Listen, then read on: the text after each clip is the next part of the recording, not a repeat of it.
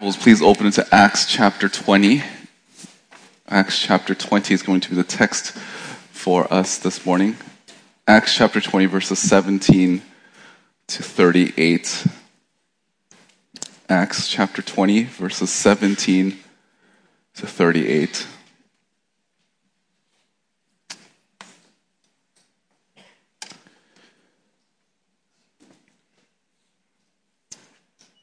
Luke writes, From Miletus he sent to Ephesus and called to him the elders of the church. And when they had come to him, he said to them, You yourselves know from the first day that I set foot in Asia how I was with you the whole time, serving the Lord with all humility and with tears and with trials which came upon me through the plot, plots of the Jews. How I did not shrink away from declaring to you anything that was profitable and teaching you publicly and from house to house, solemnly testifying to both Jews and Greeks of repentance towards God and faith in our Lord Jesus Christ. And now, behold, bound in spirit, I am on my way to Jerusalem, not knowing what will happen to me there, except that the Holy Spirit solemnly testifies to me in every city, saying that bonds and afflictions await me. But I do not consider my life of any account as dear to myself, so that I may finish my course and the ministry which I received from the Lord Jesus, to testify solemnly of the gospel of the grace of God. And now, behold, I know that all of you, among whom I went about preaching the kingdom, will no longer see my face. Therefore, I testify to you this day that I am innocent of the blood of all men. For I did not shrink from declaring to you the whole purpose of God. Be on guard for yourselves and for all the flock, among which the Holy Spirit has made you overseers, to shepherd the church of God, which he purchased with his own blood. I know that after my departure, savage wolves will come in among you, not sparing the flock. And from among your own selves, men will arise, speaking perverse things to draw away the disciples after them. Therefore, be on the alert, remembering that night and day for a period of three years I did not cease to admonish each one with tears. And now I commend you to God and to the word of his grace, which is able to build you up and to give you the inheritance among all those who are sanctified. I've coveted no one's silver or gold or clothes. You yourself know that these hands minister to my own needs and to the men who were with me. In everything I showed you that by working hard in this manner, you must help the weak and remember the words of the Lord Jesus that he said, he himself said, it is more blessed to give than to receive. When he had said these things, he knelt down and prayed with them. And they began to weep aloud and embrace Paul and repeatedly kissed him, grieving especially over the word which he had spoken, that they would not see his face again. And they were accompanying him to the ship. This last week, I was listening to an audiobook from this is an old book by C.S. Lewis titled The Abolition of Man. And if you listen to it, it almost sounds as if he's critiquing modern day higher education. Uh, the reality was that he was actually uh, critiquing London's higher education during the time after World War II. And in his book, he talks about how these institutions prizes itself in trying to get people to be emotional, to focus on what they feel as opposed to objective reality. Lewis goes on to describe how we as a, as a society need an objective value system to see the glorious things, because if we do not, then the society will fall. Individuals will, be, will become so disillusioned that they give up. There's no will or motivation to live and he gives this example of a soldier, a soldier that is guarding their post. And he's there um, late hours into night guarding and watching and, and patrolling, not because he feels like he needs to be there, not because he feels like he needs to stay up late in the night, because feelings does not motivate or inspire courage. Rather, a soldier is faithful at guarding his post is because he has an objective value system that is worth living for, that's worth dying for. He sees the glorious things and he wants to live for those things. He's willing to fight. He thinks beyond what he feels. He thinks back to his family that's at home, and he's thinking back about the city, the community, the values. It is only when a soldier has that mindset, that objective value system, that's what's going to motivate a soldier to continue to, to stay faithful at their task. Because it's this objective value that inspires us and is something worth living and worth dying for. And although Lewis in this book is not speaking in terms of pastoral ministry, we can naturally draw certain principles from this book and, and, and connect it to how we live life, particularly in Christian ministry. We too need an objective value system that helps us see the greater purpose, the glorious purpose that should motivate us to continue to serve the Lord any and every ministry that we get to be part of, we should know that we're part of something bigger, that there is a greater story at play, this greater glorious gospel purpose for us as Christians is to make Christ known. The objective value system that we have is, to, is that we are here to make the name of Jesus Christ known throughout the world. Whether it's encouraging people in the church to be more like Christ, or trying to win non believers to, to turn from their sins to, to follow Christ, and then turn to looking like Christ, whatever it may be, that is why we do what we do. We want the name of Christ to be made known. Now, throughout this entire sermon, I'm going to use the word ministry and service in synonymous ways. Because I do believe that they are similar. You know, sometimes when you talk to people, they say, I'm ministering to my sick parents who's a non believer, or I'm serving my brothers and sisters in the church. So I'm going to use these, these two words interchangeably to describe the same thing. That anything that you're doing in the name of God to either build up people to look more like Christ or to evangelize to someone in hopes that they will one day look like Christ, whatever it may be, that's ministry and that's also service we are currently going through a little mini, series about the values of SF Bible. The values that SF Bible needs in order for us to think about life in this church. Pastor Henry, two weeks ago, talked about from Acts chapter 2, verses 37 to 41, about how Christians are called to make disciples of all nations. That we go and we testify to the world that the only one under heaven that can save us, that can rescue us from our sin, is Jesus Christ. And we call them to repentance and then baptizing them for the forgiveness of their sin. Last week, Pastor Henry also talked about how we are a church that's supposed to train people, and whether they go somewhere else or they stay here, we train people. This is a training center.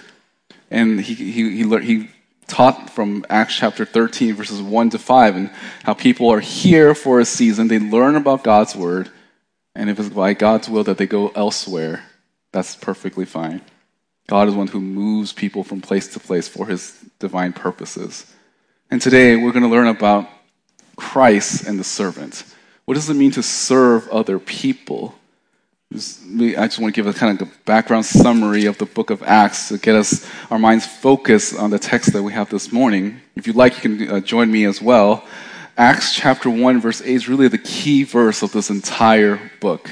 It tells us that, uh, that the Holy Spirit will come upon us, and you shall be my witnesses, both in Jerusalem and in, in all Judea and Samaria, and even to the remotest part of the earth the title Acts seems somewhat misleading because we think this is the Acts of the Apostle.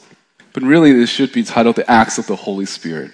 Because when Christ ascended, the Holy Spirit enters into the life of these new covenant believers, and they're supposed to build the church of Christ. The Lord will give them unique abilities to do that. They will heal people, they will raise people up from the dead. And because of that, the, the growth of the church, Thousands and thousands came to saving faith. But just as we know that whenever there's a church growth, there's also a rise in opposition as well. And, and we see that early on in the church, it was not an easy life. Acts chapter 7, Stephen defends the, the name of Christ by pointing to the Old Testament.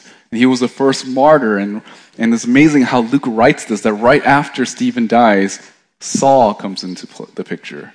In Acts chapter 8, we see Saul ravaging the church, pulling women and children out of church in hopes that they would be killed, or hopes that they would deny the faith or they would be killed. And then we know in Acts chapter 9 that by God's grace, Paul gets saved. He gets saved, but he tells, uh, he tells us as a reader what Paul is going to be like. This is in chapter 9, verse 15. Go, for he is a chosen instrument of mine, to bear my name before the Gentiles and kings and the sons of Israel, for I will show him how much he must suffer for my name's sake. Paul was one at one point caused great pain and suffering to the church. And after the Lord converted him and changed him and gave him a new life, he was going to be at that end of the suffering. He was going to suffer for the name of God. And in doing so, the world will know the name of Christ. When we get to, we start slowly seeing how Paul is used by the Lord. Turn over, if you, with, if you like, to Acts chapter 13. Paul here is ministering and witnessing the Gentiles, and he's trying to convince them of the truthfulness of Scripture. In chapter 13, verse 47, Paul writes, For so the Lord has commanded us, I have placed you as the light for the Gentiles, that you may bring salvation to the end of the earth. Now, some of your Bibles, you can see that it's all in caps, and the reason why that is, is to let you know that this is a citation of the Old Testament. He's making reference to something that is, was said before. And this reference here goes all the way back to Isaiah chapter 42, verse 6. And in Isaiah 42, verse 6, it talks about the suffering servant. Throughout the book of Isaiah, there's at least four suffering servant songs Isaiah 42, Isaiah 49, Isaiah 52, and Isaiah 53. In all four of these places, they, this, the, Isaiah is, is letting us know that this coming Messiah, he is going to suffer and when he suffers, people are going to know the one true God through the suffering servant. So Paul here is pulling on this theology that's supposed to tie to the Messiah onto himself. But why did Paul do this? Why did Paul use a, a message that's supposed to describe the suffering Savior and attributing to himself? Now argue not just to himself, but to all Christians throughout time. He's saying that his suffering will be similar to Christ, but his suffering won't be exactly like Christ. Because when Christ suffered, he suffered for the uh, he suffered the wrath of God because of the sin of the world. But Paul's suffering is, is supposed to declare that the Savior has suffered on our behalf. So there are things that there's, a, there's some discontinuity between Paul's suffering and Jesus' suffering, but there is a continuity in the sense that every believer who want to represent Christ well is going to suffer. How do I know that? Because in verse 47, Paul says, For so the Lord commanded us.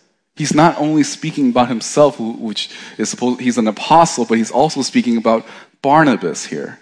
Barnabas was a mature saint in the church, and he and Paul are both under this theology that we call suffering servants. They know that they're supposed to suffer in the name of the Lord, and in doing so, they represent Christ, and people will come to saving faith because of it. And right after chapter 13, when chapter 14, Paul gets stoned, rocks were being thrown at him to the point where people thought that he died. They dragged his body out.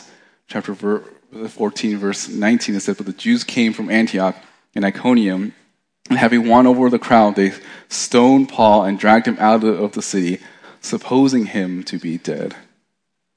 But while the disciples stood around him, he got up and entered the city. That's pain. That's suffering. Paul was willing to go and do hard things for God because he has an objective value system. He understood what was important. He understood God's glorious gospel plan. And what about us? Do we know God's glorious gospel plan? Because it is God's plan for us to make his name known, and do we have the desire to make his name known no matter the cost? we have a responsibility as Christians to be faithful servants because we want Christ's name to be known, both inside and outside the church. We want to serve in such a way that shows and demonstrate Christ Jesus uh, and to make Christ known throughout the known world. The faithful servant should know this grand gospel, this glorious gospel plan. And if you do know this, then you'll minister well. Paul here, jumping, let's jump back to chapter 20. Paul in chapter 20 gives us a template of what his life is like. It's because he understands God's glorious gospel plan, that he's willing to go all out for the Lord. If we have this God's glorious gospel plan in our lives as well, in our own hearts, then our lives should look like this, which is going to be the outline for us this morning. If we have God's glorious gospel plan in mind or in our hearts, then this is what our lives should look like. The first point this morning is this that our lives are not our own. That our lives are not our own. Look at verse 17. From Miletus, he sent to Ephesus and called to him the elders of the church. And when they had come to him, he said to him, You yourself know from the first day that I set foot in Asia how I was with you the whole time, serving the Lord with all humility with, and with tears and with trials which came upon me through the plot of the Jews. How I did not shrink from declaring to you anything that was profitable in teaching you publicly and from house to house. Paul here is not bragging about what he was doing. He's just reviewing all that he's done for the, for the Ephesian elders he was with them. And if you can imagine just being with anyone for a long amount of time, you'll see their flaws. You see the areas where there are uh, shortcomings in their lives. And Paul was ministering to them. He taught them truth to the point where there were tears involved. Instead in extra biblical sources that uh, Paul's life, his teaching ministry, would start around 11 a.m. and it'll go all the way to around 4 p.m. every single day. And he would go to the synagogues and, and, and try to win the Jews over. Or he'll go into the, the, the city center area where, where Gentiles will populate, and he'll try to convince them of the truthfulness of the scriptures. He had both a private and public ministry. He, had, he was visible in public, and he also did visitations at people's homes. He was an evangelist, but he was also an apologist. He's trying to win people to Christ as well as defend the faith. Verse 21. Um, Solemnly testified to both the Jews and the Greeks of repentance towards God and faith in our Lord Jesus Christ. And now, behold, bound in spirit, I am on my way to Jerusalem, not knowing what will happen to me, except that the Holy Spirit solemnly testified to me in every city, saying that bonds and afflictions await me. The only thing he knows is that he's going to suffer. This is not new for Paul. As we said, all the way back in his conversion, he knew that it was going to be a very difficult life, but it was worth it because he understands that his life is not his own. That he's been ransomed from the, from the bondage of sin, and now his master is Jesus Christ. And he will go wherever God wants him to go. He'll minister to whoever God wants him to minister to. And I think tw- verse 24 is key. If you have, if you underline your Bibles, this is one of those verses that you might want to consider underlining. Because Paul says, But I do not consider my life of any account as dear to myself, so that I may finish my course and the ministry which I received from the Lord Jesus to testify solemnly of the gospel of the grace of God. See, this is key. If you break open Paul's chest and look into his heart, you'll see that it beats the gospel. It's, it's the same heart that God has for the lost. He wants to win people by any means, even if it means his discomfort, even if it means that he suffers for it. He knows that his life is not his own. Our lives are supposed to be like a compass to point to the north pole that is Christ Jesus. We're just an instrument in the hands of the Lord. He knows that his life doesn't belong to him. And we, and we should be willing to give up our lives because, we have, because God has given us eternal life. Our lifestyle should be that of self sacrifice. What keeps us from quitting ministry or, or, or being discouraged when we're suffering in ministry is remembering that we do not belong to ourselves, that we belong to the Lord. All ministries will have moments of difficulty, will moments of hardship, and it's worth it because we know that God is going to be made known through this. And we embrace this reality. Suffering for Christ should not be new for the Christian. Jesus said that if you want to be his disciples, you need to deny yourself, pick up your cross, and follow me. And we understand that when it comes to salvation, we're willing to give up everything to follow Christ, even if it means suffering. Yet when we are actually suffering, it's so easy for us to just let go of the cross to not fix our minds on Christ Jesus. What will rejuvenate our resolve to serve is to remember God's glorious gospel purpose. What makes a person faithful to the Lord is not that they it's, it, what makes a person faithful to the Lord is that they need to keep looking to Christ. And the inverse is also true that the moments in ministry becomes difficult, the moment we want to quit is probably because we focus less on who Christ is and more about what we are going through. But we know that in, in Christ's ministry, he, his ministry was not easy as well. People that he taught forgot what he taught, people that he ministered to and loved abandoned him. If it happened to our Lord Jesus Christ, why would we expect our ministry in this life to be any easier? Why should we expect to be treated any better when the perfect Son of God is treated so poorly? We forget that we were bought with the price, and our lives need to be for Christ and to make our lives and our lives need to look more like Christ every single day. You will need to deny yourself daily. If we forget God's glorious gospel plan and purpose to make himself known, then any and every ministry will be centered around us. We will make things about us. We'll make this ministry about the efforts that I put in, the, uh, the, my talents, my resources, my time, my efforts. And really, that's a form of idolatry because you are not made to be made known throughout the world. Rather, it is supposed to be Christ. As Christians, our lives here are supposed to represent Christ because we know that our lives are not our own. Not only does the person who have God's glorious gospel purpose in mind will know that their lives are not their own, but our second point is that if we have this glorious gospel purpose in mind, then our lives are to build others up. Our lives are to build other people up. Verse 25 to 32. Verse 25, and now behold, I know that all of you among whom I went about preaching the kingdom will no longer see my face. Therefore, I testify to you this day that I am innocent of the blood of all men. For I do not shrink from declaring to you the whole purpose of God.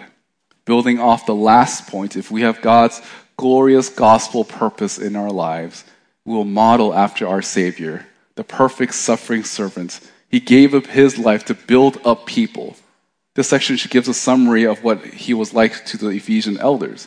He ministered to them, he taught them, he was with them day and night, teaching them God's word. It says in verse 26 that he is innocent of the blood of all men. He did not shrink away. This idea of shrinking away is this idea of cowering or running away or going AWOL.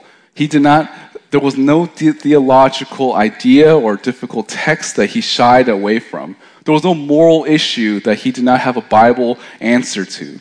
He did not shy away from teaching and preaching the truth. It is because of that he says, I am innocent of the blood of all men.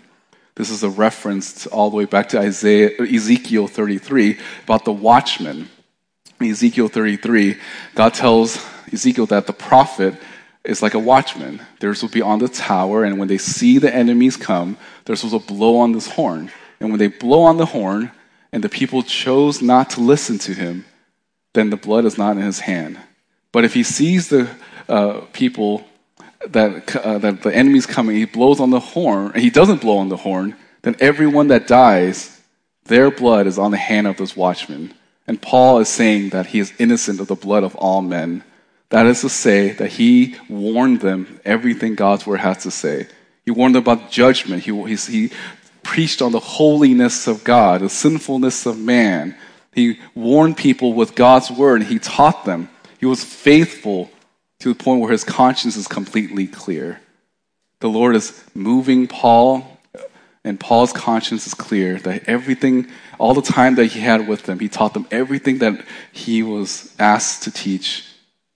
He didn't add, he didn't subtract, he didn't modify God's word.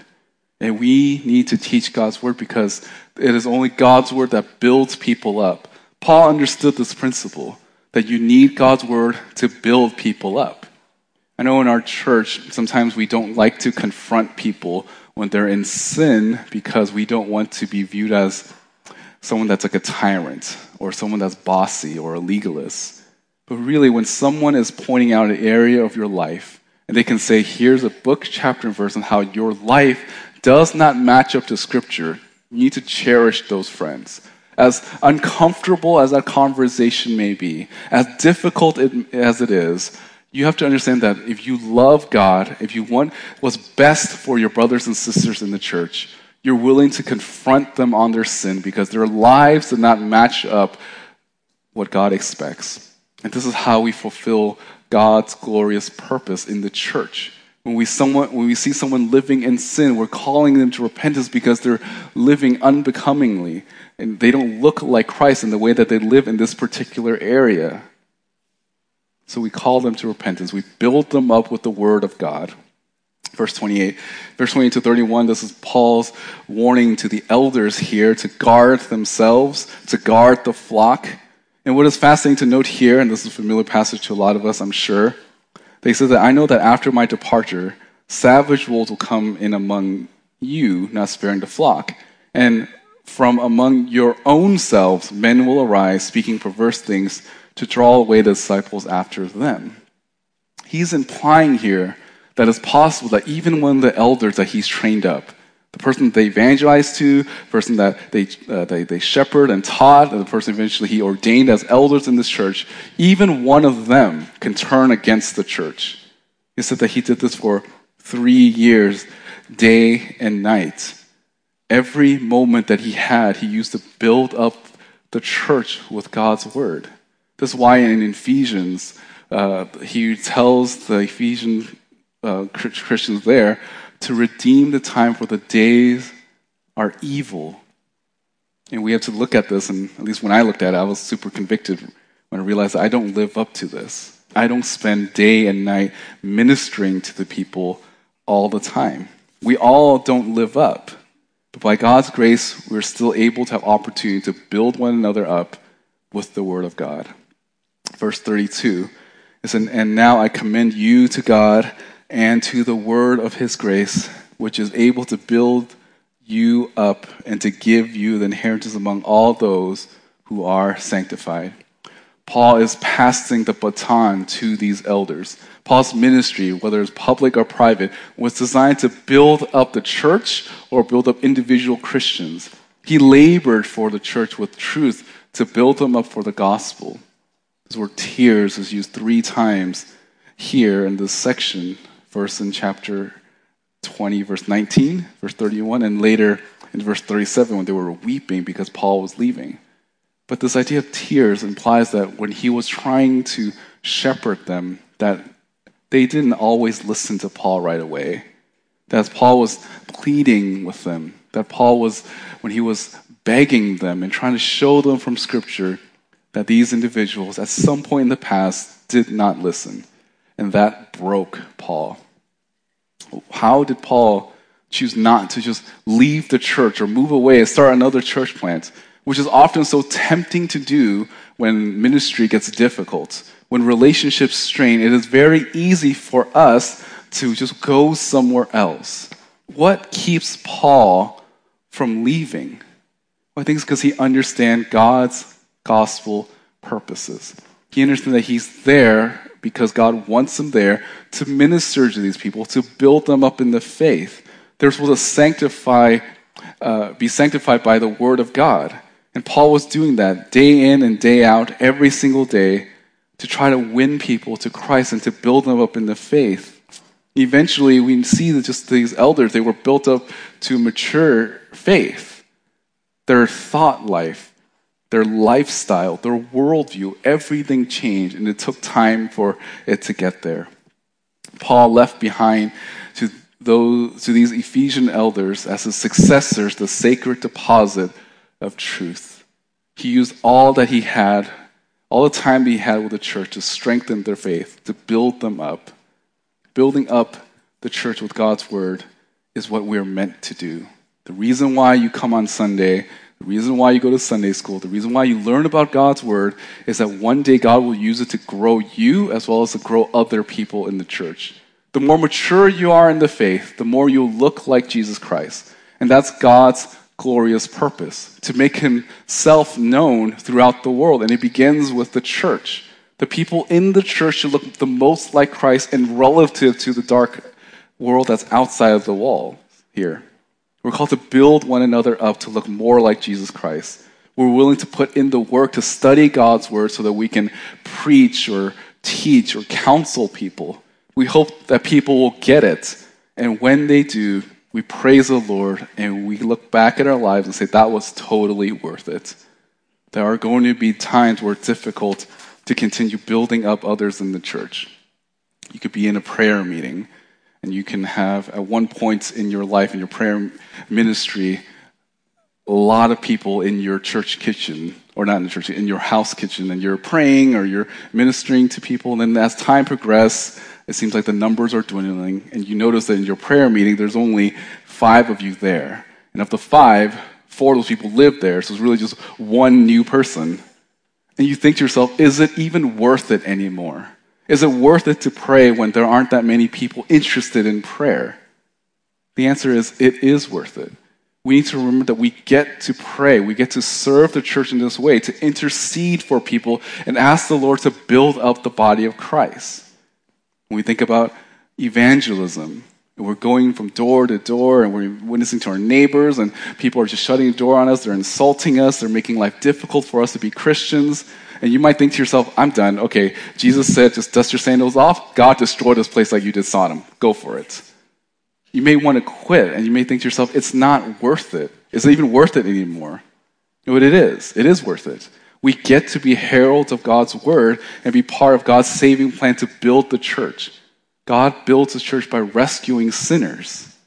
Or you may be doing a visitation and you might be the only one helping this one dear saint. You may feel that it's unfair that you're the only one driving this person, the only one caring for this one person, and no one else in the church is helping you. Is it even worth it to spend so much time on one saint? And the answer is it is worth it. We get to build up this one saint even if no one else knows about it.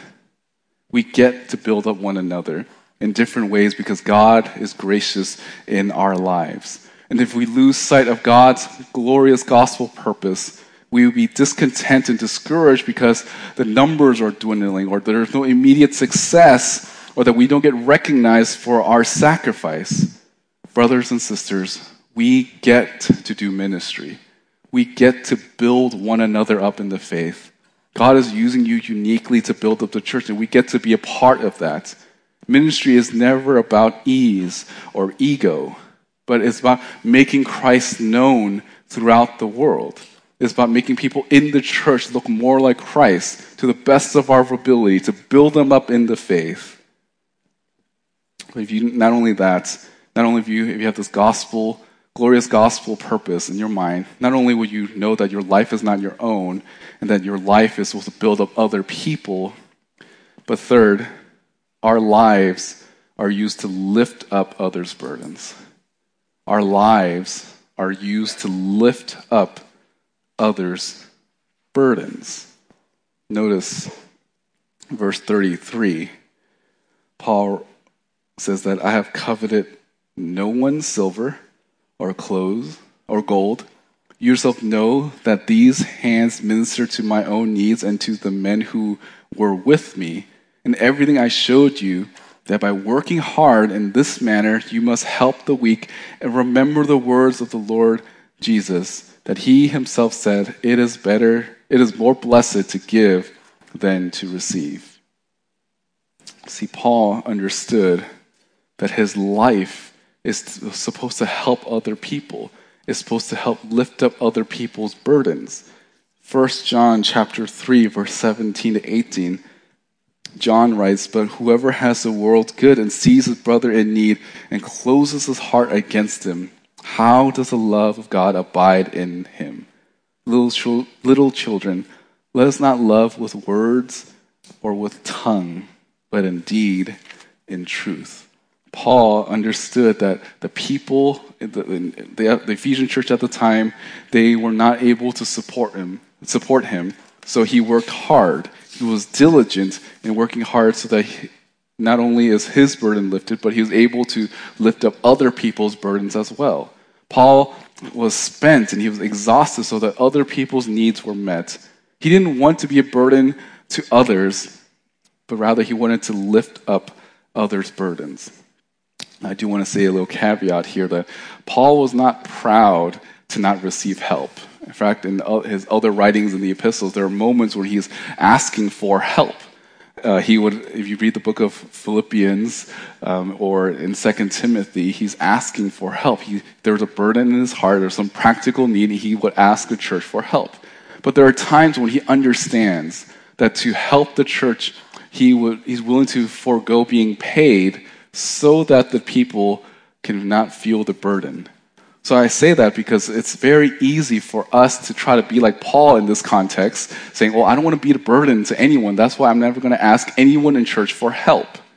In Chinese, there's this word, ma fan, which is, some of you guys know what that means. It means like, I don't want to be annoying to you, I don't, I don't want to be a burden to you. But you understand that that's actually not how Christians are supposed to think.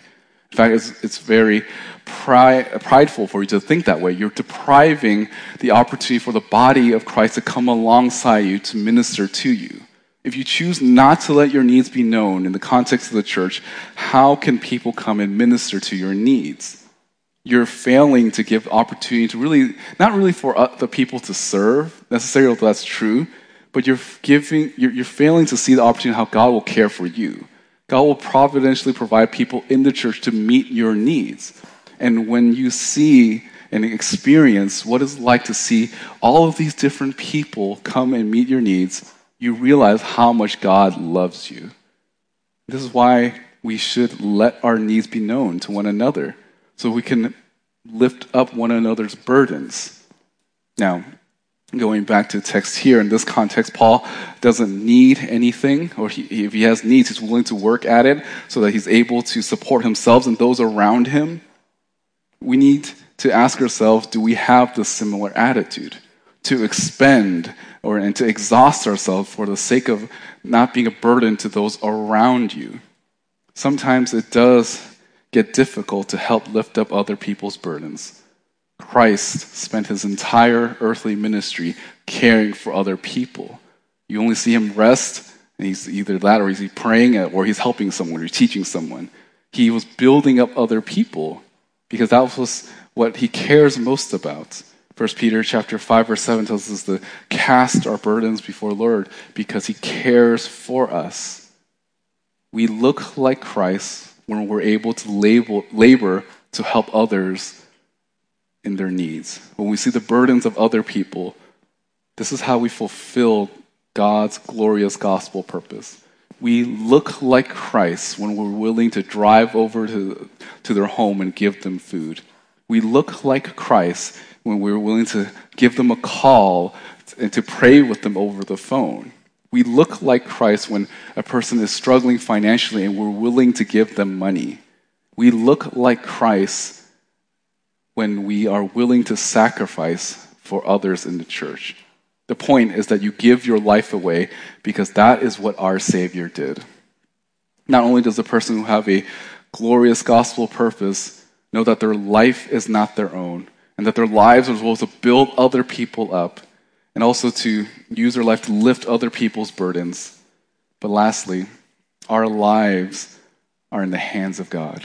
If you have this gospel, glorious gospel purpose in your mind, that you understand that your, your life is in the hand of God. Look at verse 36 to 38. And when he had said these things, he knelt down and prayed with them all.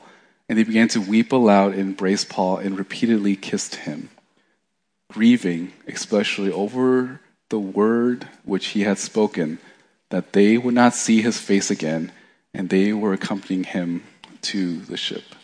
This functions as a, kind of like an epilogue of his little speech. He's telling them that you men who I evangelized to, who I trained, who I have ordained as elders in this church, it is time for me to go. And they pray with him and they say goodbye, and it's a bittersweet moment. They know that they'll never see Paul again in this life, and I would argue that the next time they see him will be in glory. There is a reality that for all of us, every single ministry is time sensitive and also every ministry has an expiration date. We can only serve as long as God allows us to serve. God can move you to another place or God can move you into glory. Both are ultimately not in our control.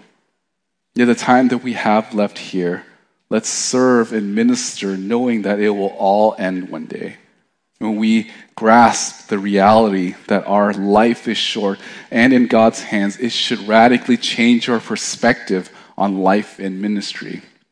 We should be willing to wake up early to go to church, or we should be willing to stay up late to counsel someone. We should be willing to go the extra mile because you know that you're going to have to give an account to the Lord and how you use every moment of your life. Don't be the person that when you're in front of God and you look back at your life, that you wish you did something different. Don't wish that you spend more time praying instead of watching the 49ers. Don't think that, don't look back at your life and think, I wish I spent more time evangelizing to people instead of playing video games. Don't look back at your life and wish that you ministered more instead of uh, going on YouTube. Don't wish that you hoarded all this wealth instead, you should, that instead of saying, instead of looking back and wishing that you gave it more away. Don't go into eternity wishing that you did more for the Lord. If you have God's glorious gospel purpose in mind, you will not waste the life that God has given you. You will do all that you can to use the life that you have been given to make Christ's name be made known in your life think about this last week. How did you use your time? And can you say with a clear conscience that I use every moment that I had to advance God's glorious purpose, to make Christ known? Whether that is caring for people in the church or trying to evangelize to those that are outside the church knowing that our time is in God's hand ought to move us to be more precise about how we use the time that God has given us, whether it is in this church or on this earth. When we look at this life of Paul here, you realize that he's, although he's never met Jesus or he was not there during Christ's earthly ministry, his life was patterned after the Lord. This is not how our Savior lived. He Jesus, knew God's glorious gospel plan, and he used his entire life to rescue a people for himself, those who believe in him. He came to rescue the souls of men. Jesus is our model in order to fulfill God's glorious gospel plan. Jesus knew that his life was not his own. In Mark chapter 10, verse 45, it says that Jesus did not come to be served, but to serve and give his life for ransom for many. He understood that his life is a, is a life giving life, that he, he did not live for just his own pleasure or purpose. He lived for the glory of God. He wanted God's name to be made known. He wanted the people to repent so they could be with him in all eternity. Jesus understood as well that he was there to build people up through his teaching and preaching ministry, through the miracles Everything that he did, he was trying to prepare the apostles and disciples, try to build them up so that they can live life without him. And not only that, but he even promised that there was going to be the helper, the Holy Spirit, that will continue to dwell in them and build them up after he's gone. Jesus lifted the burdens of those around him by his miracles, whether it's resurrection, whether it's healing their health, but the apex of which is that he was lifted upon the cross so that he can lift the burden of sin off our, off our necks. It is because of what Christ has done, his diligence, his work as a great high priest, that he finished his work and now he sits on the right hand of God.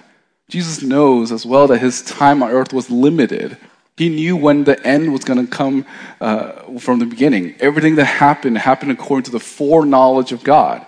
He lived a perfect life, and not just in the sense of a moral life, although that is true, but what made his life perfect was that he did not waste a single moment. And when we remember God's glorious gospel plan and we look to Jesus as the perfect example, it should radically change the way that we think about ministry. It should propel us to work harder and do more for the glory of God because we want others to know Jesus Christ. We want others to see a little bit of what our Savior is like in the way that we live. And I just sometimes wonder how this church, what this church would be like if we all had that mentality. And not to say that you guys are not faithful in what you're doing. I'm just saying if we all did a little bit more, would Christ's name be made known more in the city? I think so. If we're willing to turn away from the, the, the vanity and the things of this world, the vain things of this world, I trust that we can make God known even more in this city. And then, yes, all of us, if we look at these four points, we realize that we all fall short. But this is where God is so gracious that His new mercy is every single day. And if there's areas in your life where you see a shortcoming that you can spend your time better, ask God for the grace to be able to use you in a way that would proclaim and maximize his name on this earth. And I trust that as you do these things, if you understand God's gospel, gospel, glorious, glorious gospel plan, you will fulfill all four of these things so that God's name will be made known throughout the ends of the earth. Let's go to Lord in prayer. Lord God, thank you for your word. I pray, Lord, that you can humble us, allow us to look back and look forward to our, the life that you've given us, knowing that our time here on earth is short. Lord, there is a lot to do for your kingdom, and I pray that you can give us diligence, allow us to be disciplined as well, so that we can glorify you. Help us uh, make your name be known throughout the world. In your son's name I pray. Amen.